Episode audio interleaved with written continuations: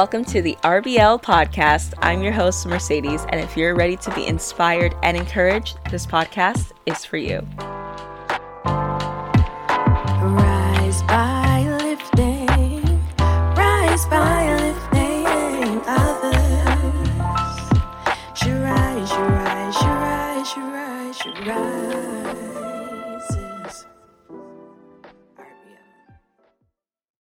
RBL community. Sometimes in our walk with God, we can experience trials that can cause us pain and may even bring about questions.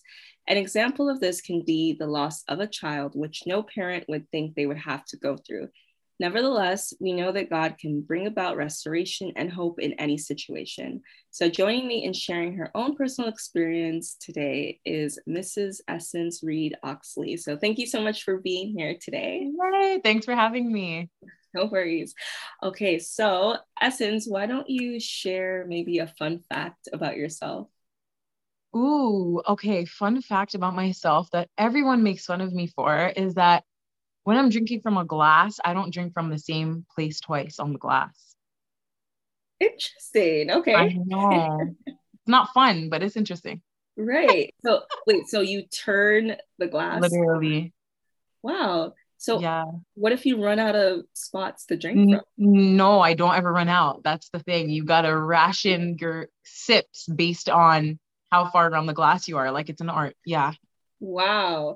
Wait, what if it's, you know, those really narrow soda bottles? Okay, so that's the weird thing about it. And this is why like mental health is a real thing because I don't mind that, but I mind a glass. It's a weird, weird psychological thing. Or like if you're drinking from a Tim's cup and it's like the same place or like a straw, I never mind that. But for some reason, I I don't want to drink from the same place twice on the glass. So So interesting. Has it always been like that? yeah, for as long as I can remember. Wow. Yeah, Well, that's that's definitely an interesting fact. yeah, definitely. All right, so Essence, um, why don't you go ahead and please share with us your testimony of how you came to know Jesus Christ for yourself? Yeah, so basically, um, I got saved when I was 17. And um, there were a few kids, well, teenagers in my class at the time who were saved. And um, they kept inviting me to church. And I was like, "Mm, not really my thing. I'm not really into it. So I would always decline their offers. Um, and I grew up in a Christian home, like with air quotes, you know, like not really saved, born again Christian, but with Christian values.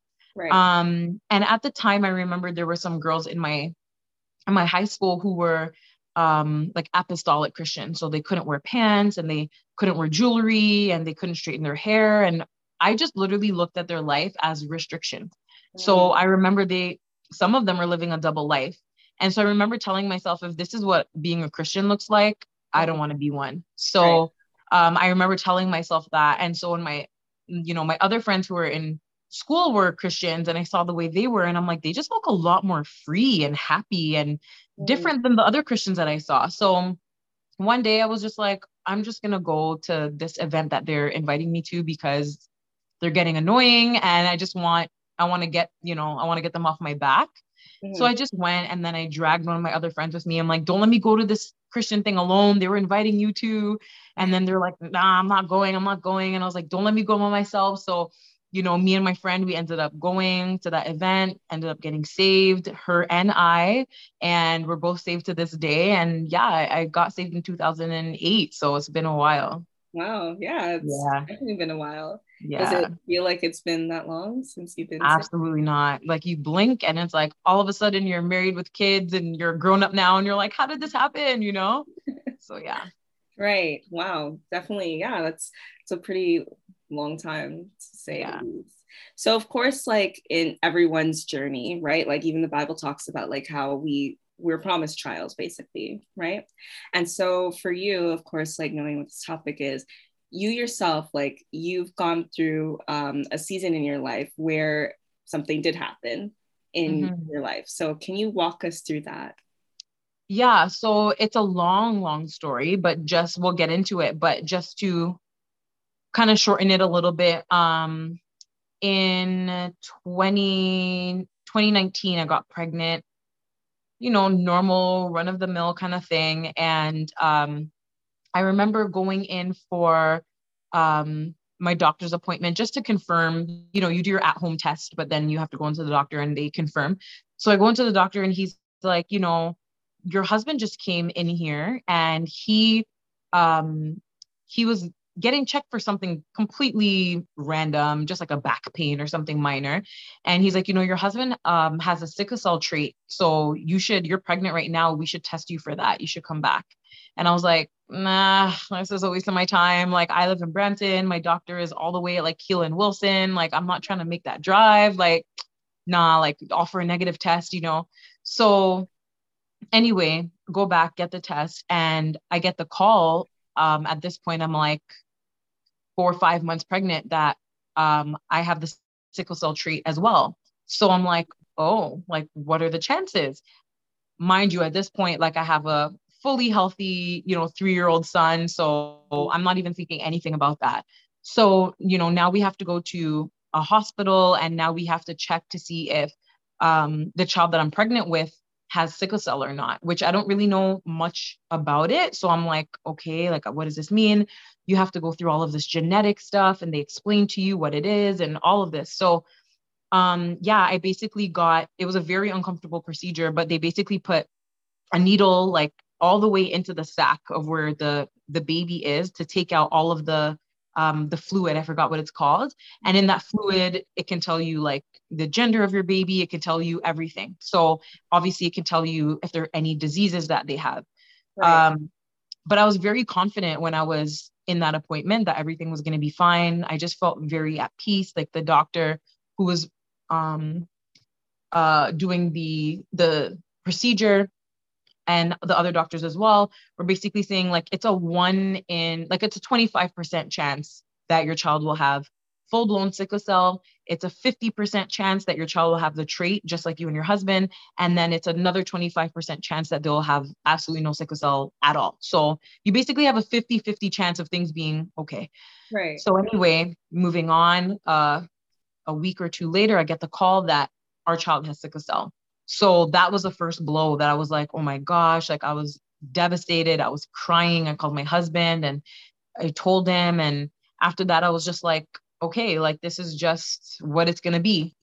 Um, so now fast forwarding to our, uh, what do they call it again?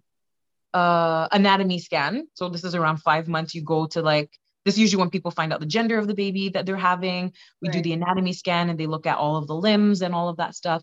Um, the lady at the who was doing the scan, she was just asking me some weird questions, and um, she's like, "You said your child had sickle cell," and I'm like, "Yeah, but like, what is that?" I'm just thinking like, what does that have to do with you checking like arms and legs and things like that? So she just seemed a little off, and I was like, something seems off. So not long after I get a call from my midwives basically saying that the anatomy scan came back saying that there were some issues and I need to go to uh, Mount Sinai, who has better technology to confirm what they saw. I go to Mount Sinai and lo and behold, um, a couple of my child's limbs were, you know, flexed and turned in like the wrong direction. So they have like specific terms for this, but just, you know, for the listener's sake, um, you know, the right right or left arm and wrist were kind of like twisted outward. The leg was also twisted outward, clubbed feet, stuff like that. So I'm just like, oh, okay. And the doctor, I remember being in that hospital for hours, like literally the whole day. And the doctor, we go back in the doctor's office, he sees us, he looks at the report and he looks up at us and he goes, Can I check for myself? And I'm mm. like, okay, like go back for another ultrasound checks again, go back in the doctor's office. And he basically says, your ch- your child has fetal akinesia, which is basically a lack of movement in the womb, which basically results in death, and that your child is not going to make it on the other side um, when they're born and could maybe even die in utero. So obviously that's devastating news, and we took that pretty rough. Right. Um, but from there, I just lived out the rest of my pregnancy, just knowing that my child most likely was not going to survive after I give birth. Wow. Did you carry the birth until full term? How did that happen after? Yeah. So at that moment, um, our doctor gave us well it wasn't our family doctor but he's a specialist and he basically gave us the option like you can have an abortion right now right. if you'd like and i was like well no like i'm not going to kill my own child like no matter what like if he's going to pass away you know at 20 weeks 25 weeks 40 weeks 35 weeks let that happen on its own. So um, he was like i totally understand that. He was very respectful. You know he's like i just have to give you that option. Because some people you know some people especially not being a person of faith you would not want to carry out that pregnancy for like the whole at this point I was maybe 25 weeks or so. I don't even remember, but I was pretty far along, but not not 9 months. I wasn't in my third trimester yet. So no one if you've ever been pregnant like it's a lot on your body physically. So yeah, and then you have to go through labor and delivery. So it's like some people may not want to go through that. So I was like, no, I'm not going to do that. So um just like Tobias, he was overdue by um by a day or, or two or something like that. So I carried him full term. Yeah. Can you walk us through well, like that moment when after, you know, you've given labor basically, right? Because usually that would be a really amazing moment for someone, right? Yeah. So what was that moment like for you? That's a very good question. Um, so basically throughout this process, I was kind of like fearing labor and delivery because I've I'd gone through labor and delivery with a child on the other end. Um, and so I didn't, I had no clue what that was going to be like. And I just prayed like, God, I don't even know. I didn't even know what to pray for because I've, I've never been through anything like this. No one can like tell me what to expect. I have no clue. So I just prayed like, God, just please like help me get through this. I don't know. Um, and one thing that I prayed for was that I don't want to see him suffer. I don't want to see him gasping for air. I don't want to see I don't want to see him suffer in any way. I just want this to be peaceful. And I didn't know what that would be like or look like, but that was my only prayer. So during the time of my pregnancy, I would have to go in every 2 weeks or something like very very frequently all the way downtown to get checkups, to get ultrasounds and meet with doctors and meet with social workers and meet with psychologist. Like I had to meet with everybody. And so they made like a birth plan and asked me what I would want. Like, would I want him resuscitated? How do I want him cared for? All of those questions. And this is why I love Mount Sinai Hospital here in Toronto because it's it's top-notch care. Um, they really made sure that my experience was going to be a good one, as as good as it can be in a situation like that. So I went into labor. Um, you know, that whole thing or whatever. I had great nurses, um, you know, young black nurses who are around my age. So I just felt even more comfortable. I don't know if they did that on purpose, but if they did, then that's just another check. Um, and so when labor, when delivery time actually came, I delivered him and he he was peaceful, like, you know, almost like like a stillborn basically, but he did have a heartbeat. So I did request that he be put on my on my chest for skin to skin, and they did that. And he was just very peaceful, and they wiped him off. And you know, I had the skin to skin moment. And then um, after a little while, they just said, you know, his heart rate, his heartbeat is fading, and they were very. If you if you've ever had to plan a funeral for somebody before, you know how well like the I don't know what they're called, but the funeral workers or the attendants, like they're they have a certain calmness to them, and they're just very respectful. And that's literally how the nurses and doctors were with me. So um, I delivered him. His heartbeat eventually faded. I don't know when that happened, which was a good moment for me because I just felt like he came peacefully, he left peacefully. We got to take photos with him. We held him.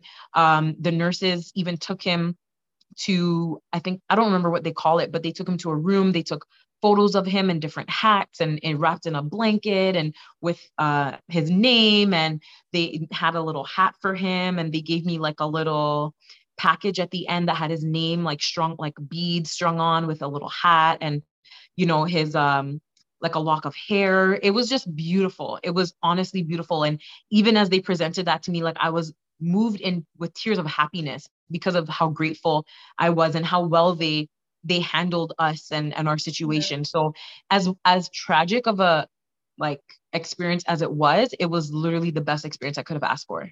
Wow. Yeah, that yeah. does sound amazing. Like they really put in effort then. Yeah. Really be there and provide that like comfort and assistance for you guys. Definitely. Yeah. That's, that's awesome. Because I don't think you you hear stories like that often. So. No, and I even asked the nurse, um, when well when one of the nurses switched over in the night and um I was like, "Do you have you ever dealt with anything like this before? Like am I am I your first one?" And she was like, "No, like things like this happen all the time and people come from all over the world to this hospital for this reason." So she's like, "You know, um you and your husband like you guys like she said like you did such a good job. I guess she was kind of comparing like experiences that she's seen before, but she's like, you know, these things happen a lot and it's it's really sad when it does. But even when they were walking, well, I was in like a wheelchair just because I had just given birth. So uh, I was in a wheelchair and they were wheeling me out of the hospital. And I just remember she was wheeling me and other children were being born that day as well, right? So they're down the hall and I can hear babies crying. And she was wheeling me down the hallway and she stopped and she said, let's go this way instead. And she wheeled me down a different hallway because she probably thought I was going to be sensitive to hearing newborn baby cries and stuff like right. that. Even something so small like that, like just a small detail, was like I was so grateful for those things. So um it was a sad, it was a sad moment, a sad day, sad weeks, sad months, you know, but the the experience that I had of actually giving birth was it was good. Hmm. Mm, yeah. Well, praise God that, you know, like at least yeah. the experience and that was good. Okay, so let's just um, go back a little bit. So, from the moment that you and your husband, of course, like found out about, like, you know, that there was a high chance that your child wasn't going to survive, how did this affect your view on things, if it did at all? It automatically just put me into like my own headspace. Like I just felt like my head started swirling a never ending cycle, like a washing, a wash cycle that's just always on. And I just, all these things were going through my head and it never stopped. Mm-hmm. I'm asking myself questions. I'm, I'm, you know, like second guessing things I've done. I'm wondering, should I, should I say this? Should I not say this? How should I act? What should I do? How should I feel? You literally don't know. Like it's such a, unique situation um, in the fact that I knew ahead of time what was going to happen. And I count that as a blessing, to be 100% honest, because there's a lot. I, I used to say this all the time, nearer to the time when my son passed away. Like, there's a lot of people who go into the hospital with their baby bag, the car seat in the car, with the first outfit, and they don't come back with a baby. Mm. And thanks be to God that I did not have to have that experience of that joyful expectation of a child being here and being let down. So it was honestly like a blessing in that way because I'm like, God actually gave me a gift of knowing. So that way I can prepare myself mentally, if at all, prepare myself, but prepare at least in that time, like what this would look like and how we would feel. So um it was also COVID. So like I was very disattached from unattached from the world in general. I wasn't going to church every Sunday or Wednesday. Mm-hmm. Um, it that also could have been a blessing in disguise looking back on it because people also don't know how to act with you, right? And like understandably so. Like I wouldn't know how to act either. Should I talk about it? Should I not talk about it? Should I comment in comment on how big your belly's getting? Should I not? You know, I understand that as well. But it was also a little bit of a blessing to be in COVID because I didn't have to be presented with those things. Even when you go to the grocery store, people will be like, oh my gosh, you're expecting how far along? And they, you know, they want to talk to you about stuff. And you're like, oh my gosh, this is depressing. So both of us were just, it was just a very somber, you know, five months or yeah, four or five months or whatever until he actually came because you're just stuck in a limbo, not really knowing how things are going to be. Hmm. What about when after um, everything had taken place? Did it also have like the same kind of impact, or how were things during that time for you guys? Oh, that was, yeah, that was a whole different beast. like, that was a whole different beast for sure. Um, because there, there's something about being in the gray zone that's really, really hard in any state, anything you go through in life when you're faced with the unknown and like a waiting period or a time in your life where you don't know what's going on and you don't know if you're going left or right, you don't know how things are going to be, you know something is coming but you're not sure when. It's like the hardest thing to go through. Um and so there's a part of me and even times that I prayed, God, just let let's get this over with. Like I just want to know how things are going to be on the other side. I want to know how sad I'm going to be, how much I'm going to cry, who I'm going to talk to, what my relationship with God is going to look like. Mm. I just want to get to that point because I feel like that's when all the work is going to be done. I just being stuck in this point is so hard. So after he came, um, you know, we made the decision to not tell um a lot of our like family members. I think the only person who knew was my mom. Mm. Um, people in church knew, but it was like it's a hard thing to tell people as well. So we the same day we found out we had a, a Bible study um, at church. And we told our Bible study, but even people in the Bible study didn't really catch on to what I was really saying. Like, my child is not going to make it. And so I thought, I think for a long time during my pregnancy, people thought my baby was sick. They thought, you know what I mean? Things were going wrong. But on the other side, when like family and friends were finding out, like, this is not, this didn't happen, like, she lost her child, then everything switched. So people were very respectful people were great, but for us, it was just more so a time to be like getting get close to each other and comfort each other because we we deal with the grief very similar similarly actually my husband and I which was really good um but it was just very emotional very very emotional time Mm, right, right. Okay, so I know that you you went through just ways of how you tried to make sense of things, right, during the time. So I really wanted to ask if, you know, and this happens quite often with a lot of things, right? Like especially with loss. Um, did you ever find that you were blaming yourself or even others or even God for this? I definitely never blamed God ever. I questioned why, but I never blamed God.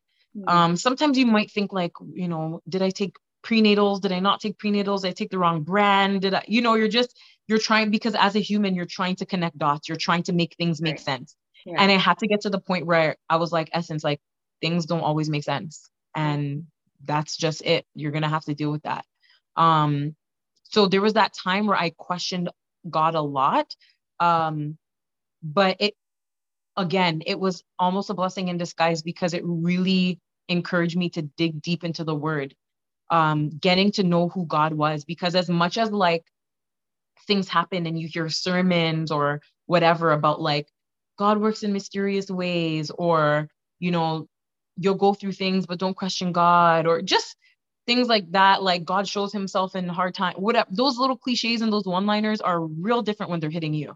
So right. I just remember being like, I need to know who God is. Like, because right now I know of God in theory. Mm, And I thought I had a very, I mean, I did have a deep relationship with God, but I felt like I didn't know God. mm, Like this all just happened to me. I like I don't even know who God is. Cause like, why would this happen to me? Um, people like to use Pastor Warner's um accident when, you know, he was paralyzed as a as an example. And I think someone, I think he said, you know, I don't ask God why me, I ask God why not me.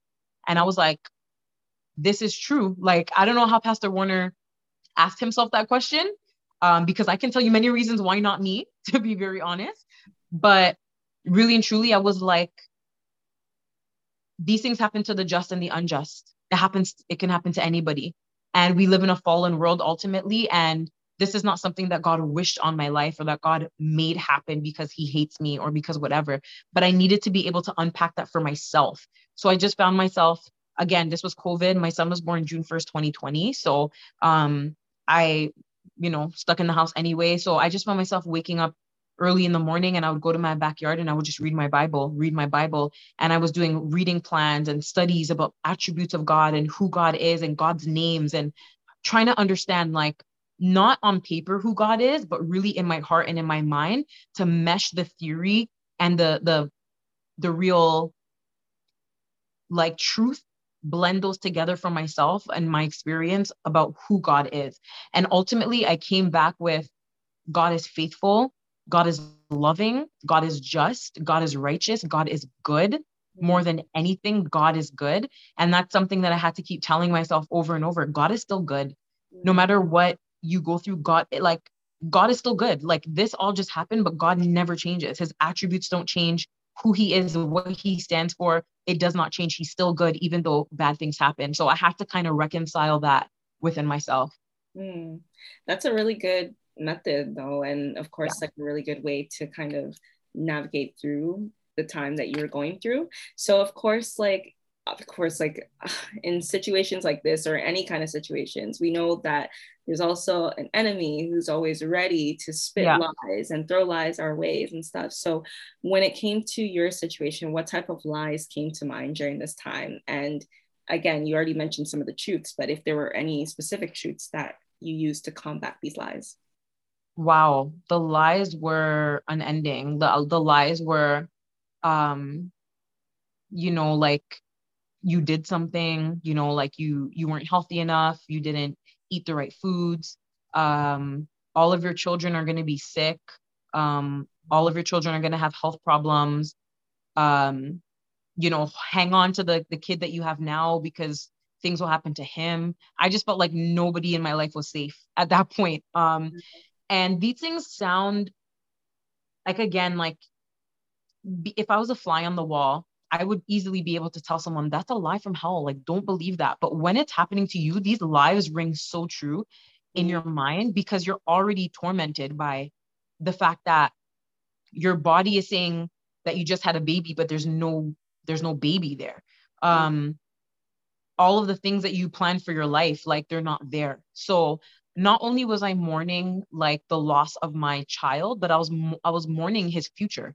I was mourning the the loss for our family. I was mourning the loss of experiences that we would have had, right? Like so I just remember a lie like lies were coming in about like my future. I'm only ever going to have one child. I'm I'm going to be barren. Just all of these kinds of things which thank God that I had my son Tobias, you know, uh, at that point he was 3 years old, but in 2017 because it was proof to myself that you can have a healthy child. Like right. this is not a this is not a, a, plague on your life that you feel like from here on out you're just going to be doomed. I was like, no, I have a healthy child. I know God can bless me with a healthy child. This is going to happen for me no matter what. This is just a blip on the radar, so I don't have to worry going forward. But if anything, it was just a learning a learning experience, a big big learning experience. Mm. Do you think the process of getting from that season of just being bombarded with the lies to finally coming in place to understanding no this is what the truth is. Do you think that season took a long time for you or? I think what took the i think what took longer the lies came but they were short to okay. be honest. They came but they were short. They didn't dwell long in my mind. What took the longest was again uncovering the attributes of god. Mm. i felt like that took me a while to really like try to marry the understanding of the word that I'm reading and have that resonate in my heart as a real truth in my life. Mind you, at this point, like I'm a seasoned Christian, right? Like at this point, I had been saved for 12 years.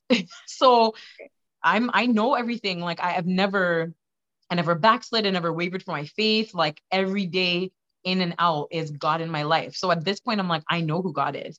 But when mm-hmm. you go through something like this, like it really tests how not not if you know God, but how deep you know him. Mm. So I felt like the lies didn't stay too long. And I feel like that's because I like I'm a born again, seasoned Christian, firm in my faith. So the lies weren't going to take me very far, but I needed the truth to be able to take me even farther. And that's what took the longest. So it took me a while to, you know, really come to the conclusion. I, so many things that I had to do to really end on the conclusion that God is still good. Hmm.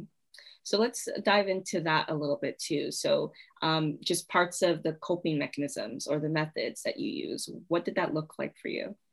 So, my husband and I both wanted people around. I was really happy about that because people grieve differently and he's he's the guy so people are not really checking for him as much as they're checking for me because I'm the one who physically had the baby but it's both of our both of us, our child both died. Um, so thankfully, like he had people that he wanted to talk to coming over, and people would come and um, message me or come to my door, and I, I was I was open and free to talk about it because I'm someone I can talk a lot. I, I like talking. So, um, but I felt like I need to talk this out. Like I need to talk about what happened. I can't keep it bottled up. So mm. that was one thing that I did. Um, not allowing myself to spend too much time alone with my thoughts mm. um, because I would just get sad. And there's a space for that. And I do feel like you have to allow yourself to grieve. Um, but I couldn't dwell there. So there were moments where I just felt like I gotta go cry right now. Like I just gotta go. And that when I'm in it, I let myself really be in it. Like cry, think about everything, do what you have to do. And then when that moment's over, leave it there. Mm. Um, let it go. So one thing that I told like my friends and family is like just be normal with me. Like don't think of I can't say this, I can't ask her this, I can't whatever. Just I need people to be normal because i'm i'm searching for normal in this very not normal circumstance so that's one thing i'll tell people yeah call me let's talk like normal you know don't think about what's going on in my in my life right now like let's just be normal i need some normalcy so there was that and praying was really hard for me mm-hmm. praying was really hard i felt like when i was praying it was like i was i was talking obviously praying is talking to god but i felt like now I need to confront God. Like now we need to talk about this God. Like you're sitting down with your dad and something bad happened and now you need to sit down with your dad and talk about why you did it and how it happened and if you're going to do it again or whatever. Right, it just felt right. like okay, praying is is was too intimate for me to do uh, for a while. So I would pray very surface prayers and I would pray enough to get me through, but it was reading the word that it was truth just jumping off the page that really helped me to cope. So eventually I got through all of that and you know, prayer life is fine now, like we're good. But at the time it was it was a tug. Yeah, I can imagine. Okay, so but do you think when you were able to like finally get up and go to church and mm-hmm. physically be in church, was that something that you maybe shied away from for some time or was it just kind of like, okay, I'm just going? Yeah, I needed to I needed to be away from church for a little bit, just a little bit um because i felt like i needed to reconcile my own emotions and my own like mental space. Right. Um i'm a very like outgoing person very personable very talkative and i felt like when i go back to church people are expecting me to be that. Mm-hmm. um and as much as i'm not you know there to please other people or whatever i have this thing where i'm like i don't want to be able i don't want to have to be fake with people but i also don't want to have to shut people out.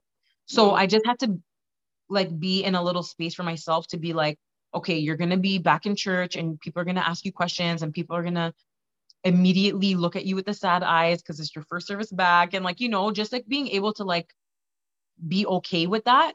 Um and also too i was physically like recovering from having a baby too right so there was that like it was like okay I physically, if I had had had the baby, I probably would have been out of church for two weeks anyway, just physically getting myself back in shape. So I just gave myself like an extra week. Um, and at that time we were having outdoor services as well, and like things were popping off in church. Like these this new person came and this new person came and all of this and it was like wow okay so when i go back to church it's going to be like a real thing like a lot of new people new converts yeah. um, but we were having a worship night and I specifically said I that's the night, the first night I want to come back is the worship night.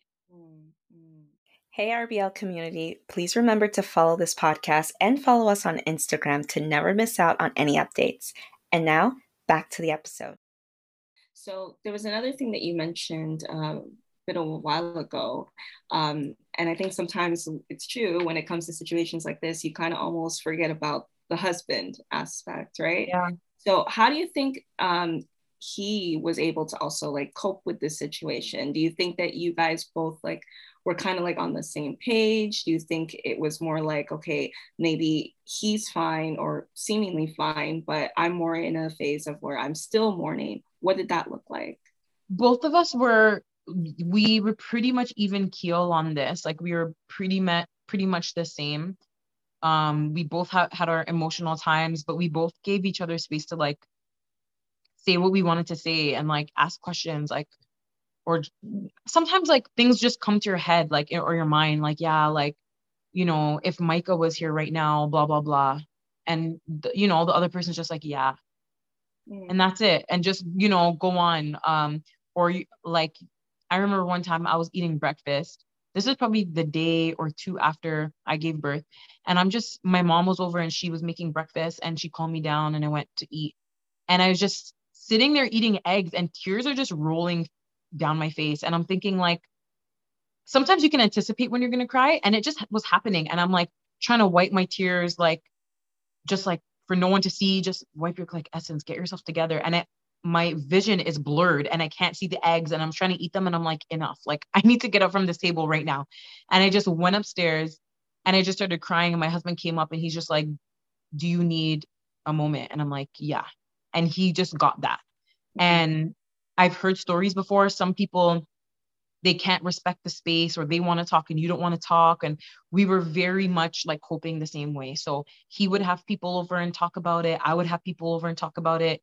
Um both of us yeah we were and that's another hidden blessing from god that a lot of people's marriages don't even make it through stuff like this. Right. So it was just a blessing to be able to go through this experience together and get closer and not farther apart. So it was yeah the grieving part for both of us was um it was it was good. We helped each other.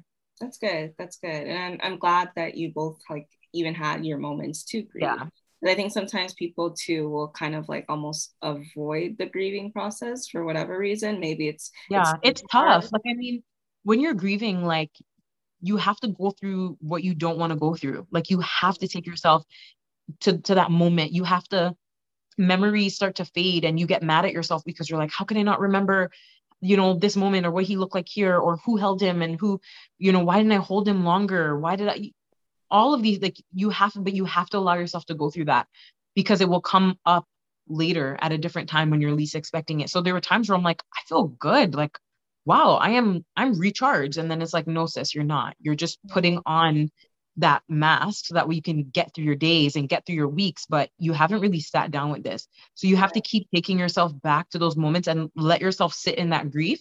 Um, and it looks different for everyone but it's it's necessary to get through it. Mm. So a while back, we did an episode on um, basically infertility. Yeah. And one of the things that was mentioned in that episode is, you know, having to go through those seasons, right? Sometimes it would be hard to see other people who were pregnant, right? right? As well. So, in this kind of circumstance, do you think that you also had those kind of moments where it was kind of difficult to maybe see a person, you know, give birth to a child or mm-hmm. become pregnant, whatever the case may be? It wasn't, you know what? It wasn't hard for me. And I don't know if that's something I prayed about. I can't remember at the time, but I mm. remember it's something that I didn't want to feel. Like mm. I don't want others to I don't want others to feel guilty when they're pregnant and I'm not, but I also don't want to feel contempt or any kind of, you know, emotion toward another person. It's natural though. Like it's human nature because you see yourself in that person. You see where you could have been and you see this. Um but i didn't it wasn't really hard for me. I think one thing that was kind of hard for me was seeing kids that were around his age mm. and being like oh like he would be walking right now. He would be this age right now or he would be talking. And you see those kids and hitting their milestones and stuff and you think oh like i'm supposed to have a 2 year old right now you know like but not toward the other person but just sometimes it can be a reminder Right, um, right. And I would let myself feel that too. I, I would be like, it's okay. It's okay to feel that. You're not um, feeling anything toward the other person and wishing they never had it. And, you know, it's nothing like that. But their life is a reminder. And that's a healthy way, again, to grieve is to be able to reflect. Um, so yeah, like it wasn't necessarily hard for me to see other people, but it was just a reminder more than anything. Right, right. Okay, so let's dive a little bit more into just again, like opening up about this situation. Because I know that at one point you did mention that it was only, I believe, like a couple of family members that were aware of this, right? Yeah. Before you slowly started opening up. So when did you decide to open up about the events that were taking place in your life at this time? So when when like I found out, the moment I found out, I I don't remember if I called my friend or if she called me but I was walking from my from the hospital, Mount Sinai, to the car, and she told me, um, she I guess she asked me or whatever, I don't remember, but I basically told her, yeah, like this is what's going on, like my child's not gonna make it, and she was in shock, and I was like, yeah, like I was ready to tell people right away. Um, I just felt like I need to, I need to talk about this, like I need to tell people like what's going on. Right. Um, there were only a few yeah like some of my family members they knew i was pregnant but i don't really talk to them on such an in-depth level to be able to end like tell them what was going on. So i just felt like it was there was a time and place to be like it's better to, for people to just not know certain people to just not know. Not because i'm trying to hide anything but it just it's more questions and more comments and it's just kind of like i don't want to have to deal with those things and people feel feeling sorry for me right. during a time where i already feel like that for myself so mm-hmm. i just felt like it was much easier for me to be able to have people rejoice rejoicing like in quotes not really rejoicing but expecting and being excited and having them have that moment um rather than the opposite. So I opened up quite quickly um, for the most part. Um, and then after things happen, yeah, like people are coming over and um, I was telling them everything, like anything they want to know. And some people, I would talk to them on the phone. I'm like, like ask ask me questions, like anything you want to know, like ask me. I'm super open to talking about it. Um, because again, it's a grieving, like it's a coping mechanism for me and my grief to mm. be able to talk to people about it. So I opened up um, right away. And so did my husband. We were very open about it. Hmm. So, what about like people, for example, that would come up to you and like, you know, it's like, because of course, when you're pregnant, people are like making comments, you know, like, oh my gosh, I can't wait to see your baby or whatever the case may be, right? Um, now, I know that you mentioned you didn't tell everybody right away. So, how did you deal with those situations where it's like, okay, I'm not ready to tell this person, but here they are and they're all excited? How did that transpire? I just went, I just went with it. I mean, you know, sorry, God, I don't know if I was lying or what, but I just went with it. Like, yeah. Yeah, I'm gonna, I'm gonna buy this. But yeah, okay, cool. Or where's the baby gonna sleep? I'm not, I'm not sure yet. You know, just really surface answers, but um yeah, like I just felt like I did the best that I could um, with addressing like certain questions or comments without making it weird because then I felt like if I'm too weird about this, then they're to be like, well, what's going on? And I don't want to get into that, you know? Yeah. So yeah, like I think I just, I did the best that I could in the, in the time. Right. Yeah. Do you think that um, that is a factor that does hinder couples from just sharing like miscarriages or even child loss with friends and family just the fact that 100%. they want to here yeah. yeah because like one thing that i noticed too is like this is not just a loss for me like this is right. a loss for everyone like it's a loss for my mom like one of her grandchildren it's a loss for my my dad one of his grandchildren it's a loss for like everyone like mm-hmm. people are anticipating this birth for different reasons and friends are excited and family members are excited for there need to be another kid in the family and you know what i mean like so it was tough because i i just remember being like everyone is experiencing a loss not only me mm-hmm. um but yeah like there's no right or wrong way to you know to go about it like you just do the best that you can and right. um i always told myself it's better to not say anything now and then you know maybe in my couple weeks before I give birth, then I can open up. Like there's always time to be able to come out and say something versus you come out and say something prematurely and then be like, oh, I shouldn't have brought it up. Now this person's treating me like this, or they, you know, and people, again, it's such a unique situation. People also don't know how to deal with you either. So they're doing the best that they can, but they don't know that you're that they're bombarding you or overwhelming you or asking you too much questions or they don't know that either. It's not their fault. So yeah. Right. It's like a learning curve for like it's a, yeah, it totally is. Yeah. Yeah. Okay, so how would you say like just being a part of a community of believers, the church, of course, um, helped you and your family during the grieving process? Well, I knew people were praying for us, so that was that was huge. Um, and I would just tell people, just pray for us. Like, don't worry about buying us anything or, you know, doing any of that. Like literally, I desperately just need your prayers at this time mm-hmm. because I just don't know what things are going to look like on the other side. I don't know how saved I'm going to be after this. Like truth be told, you know, I don't know how my faith is going to be after this. I don't know how my family is going to be after this. Um, so I knew people were praying for me. Um, you know, the girls they organize like bringing food over mm-hmm. every other day or something like that so I never had to worry about what we were going to eat and like that's just a whole thing you don't have to worry about. So that was a blessing. And as people came to drop off food too, I was able to meet up with people during this COVID time and talk to them about what's going on and stuff like that. So the, the church was instrumental. Um, even as we came back, our names were still on the prayer list to to pray for us. And I was watching at home, I was watching church at home. And you know our names came up like pray for us. So i just felt like you have a whole squad behind you of people who are supporting you and praying for you. And um, church is a legit family. Like church is a family that you know a blood bought a blood bought family. So um it just really felt like the fam has my back and they're here for me. So it was it was great. And i don't know how people go through this alone. Like mm-hmm. literally if i was not a christian i don't know how would i would have gotten through this because who do you have? You know like these random people on instagram who maybe have gone through the same thing like who do you have personally? So right. it was uh, it was a really big part in in my healing as well. Yeah i can imagine. And like you even uh, mentioned a couple times that like for you you needed people to talk to and yeah so having that like community assists in these kind of situations right? oh the true yeah the church is a huge a huge blessing like we're there for people's highs and lows you know so yeah. that's what the family is about yeah agreed okay so of course sometimes like and you mentioned this too sometimes people don't know exactly how to deal with these kind of situations, yeah. right? So, what were some things that people may have done that were not so helpful and helpful during this time? Um, you know, oddly enough, this sounds this is let me just explain. This is going to sound weird, but people kept praying for his healing. Mm. And I mm. kept telling people don't do that. Mm. I'm pretty and I'm not limiting that God could could have healed him. I'm not.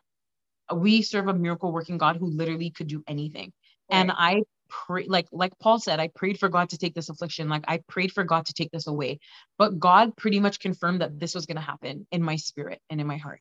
Mm. So when people were saying no, God's gonna like heal him, and God, well, people didn't know I was having a boy, but you know your baby you know yeah. god's gonna heal your baby and god's gonna hit and he's get and i was just like no actually. Um, I know you they have good a good heart though, so I, I didn't take it personal. I, I wasn't offended or anything, but I was like, just pray for us on the other side, mm. because if God chooses to keep him alive, then that's perfect.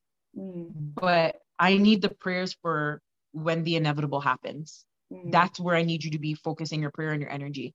Um, so it's not like again like it's not a bad thing that people were you know praying for this and whatever but people are out of the goodness of their heart thinking no we're gonna we're gonna pray for a miracle we're gonna mm. yes you can pray for a miracle but more than anything i needed the prayers for the other side of the of the road and mm. that that's that, that was 100 100% the hardest part um and then p- there's some people who just ask a lot of questions mm. that could just get kind of overwhelming like uh, again like i wanted to be as normal as possible. Like, let's just talk about the weather. Let's just talk about the Toronto Raptors. Let's just talk about what food you're eating. Let's just talk about the weird thing your kid did today. Like, let's just be normal. I, because trust me, in the back of my mind, I'm already thinking about this. I'm already thinking about my son. I'm already thinking about labor and delivery. I'm already thinking about those things.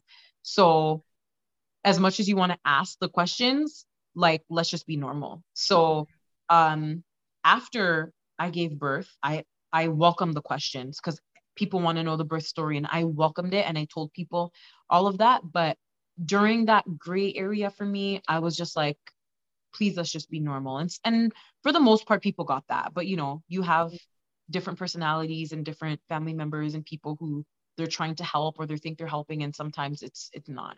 Right, right. So what about some of the helpful things that people did during this time um, of prayer? Um I don't know. I can't I can't really think of helpful things people did during the process. Yeah. Again, it was COVID. I wasn't really seeing people that much anyway. Um, besides people praying for me, there wasn't really much people could do. I actually remember it was Tobias's third birthday, and um, I wanted to have a birthday party for him, but then COVID shut everything down. And um, at this point, I was well, my son was born June 1st and Tobias's birthday is August, I mean, April 19th. So about a month and a half difference. So at this point, I'm probably like, you know, 34 weeks pregnant or so.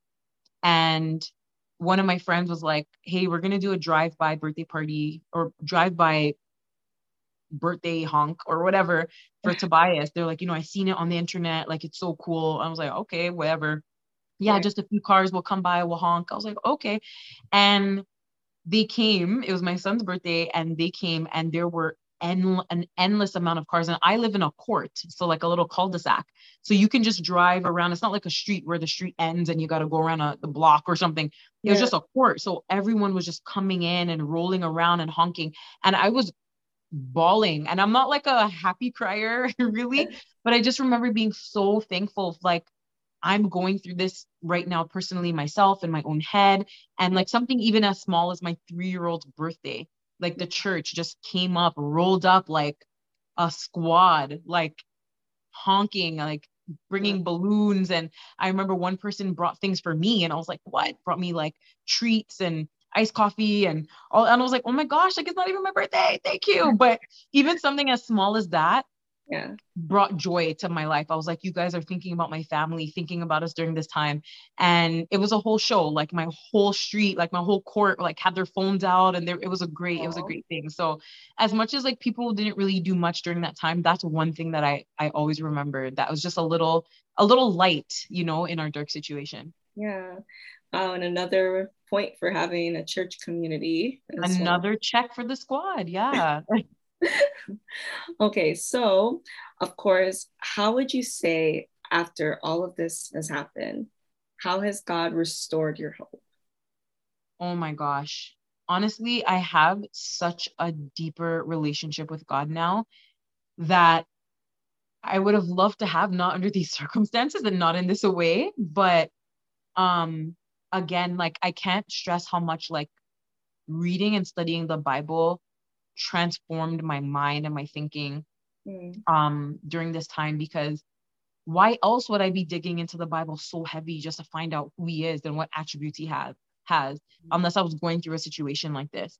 Yeah. Um and it's not again like I just want to put it out there it's not like I was backsliding or questioning my faith or absolutely not. Like I I was like I felt so strong and firm in my salvation, but this just took it to a whole nother level, man. So um just really understanding who God is and that especially reading the book of Job like no one wants to relate their life to the book of Job but here I am like you know losing children and questioning your circumstances and stuff like that but God restored him and it just taught me that God is a God of hope that God is a God who is good God wants good things for our lives. God has a, a future for us. Um, you know, there's so many scriptures that just come to my mind. Like, you know, if you, you know, a God who um their children would ask him for bread and he would give them a stone, you know what I mean? Or how God takes care of the the birds and provides food for them. How much more will God take care of us? mm, just so many scriptures that I can think of that like it's either I'm going to believe that God is God and these things are true, or I'm going to completely dispel my faith right now. And I mm, knew the latter option was not an option. So God is who he says he is, which means his word is true. And I know his word is true.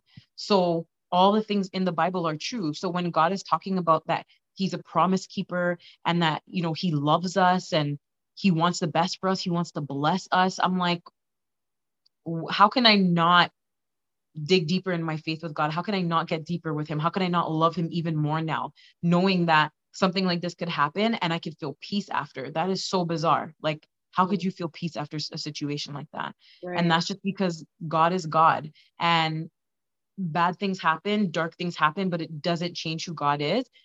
The, the upside to that is having a relationship with God is that you have a God who will get you through that. Mm. So people who are not saved and people who don't know God is like they don't even know what they're missing out on because a dark time like this can be so much more light and so much more peaceful when you have the God of the creator of heaven and earth on your side getting you through knowing that God created me it just gives me hope and peace that I'm going to see my son in heaven when all of this this weird earthly stuff is all done and you know we're we're off this place and we get raptured or whatever. Like I'm going to see my son again. And that's so amazing and such a peaceful um hope that I have for the future. So that's one thing I just want to really encourage anybody who's listening to this with is that don't turn your back on God God is faithful the Bible says even when we are faithless so Mm, even when we're going through things like this, even when we're questioning God, God is still there and God just wants more of us. He wants us to reach out to him and he will surely be on the other side. Wow. Yeah. Wow. And even hearing you speak, like, you know, of course, like I, I can't imagine, right? Because like I, I can only imagine, I should say. Yeah. But there's like so much faith, you know, Yeah. from even just the way you speak about like the situation and just your renewed hope in Christ, Yeah. basically, you know? faith was something that was really hard for me really really really hard for me Mm. especially because i'm also such a practical person that faith is something that i have to like i have to make myself remember like have Mm. faith have faith like if i don't see it in front of my eyes i don't know how it's going to happen you know Right. um but again like it takes it takes a situation like this to get you to that point but everyone goes through a dark time and not everyone is going to lose a child. I wish that on absolutely nobody in life. I don't wish that on anybody. It's it's a, it's a horrible experience but everybody goes through some kind of loss. Everyone goes through some tra- some kind of tragedy in their life. It could be personal injury. It could be loss of a family member. It could be loss of a job. It could be very dark financial times. It could be emotional or mental sickness or illness Mm. everyone in their life is going to go through a dark time or two. Hopefully just one time not two. But everyone's going to go through a dark time. And when you go through it you want to make sure that your foundation is as solid as possible because it will be shaken. Mm. it will be shaken. We are humans and we question everything and we get down on ourselves and the enemy will come. But you are going to go through a dark time. And so i just pray that you know the, there's a scripture that says that god will comfort others with the same comfort that he comforted me that is that is my number one prayer because you will go through it but if you can get out of it on the other end with a deeper relationship with god then you'll be okay Mm. Wow. yeah Okay, so I have to ask because there was a point that you mentioned where the doctors, right, would give an option, well, gave an option of abortion, basically. Yeah. Now, of course, like people that are listening um, that don't know Jesus, Yeah. sometimes even those that do, may have obviously taken that yeah route, right? Yeah. Because it seemed like quote unquote the easier way out yeah you, however, decided, no, you're going to carry this full term, right? Yeah. So, what are your thoughts then on abortion? being a person of faith, I don't I don't agree with it. I, I never agree with it. Um, but the biggest thing is that no matter how the child was conceived, no matter the circumstances under which they were conceived, two wrongs don't make a right. Hmm. So that child still deserves a fair chance at life. Um, there's very, very, very few, very, very, very, very few circumstances where the child needs to be aborted because the mother is going to die. Very few, very few. Um, most of the times people want to get abortions for convenience.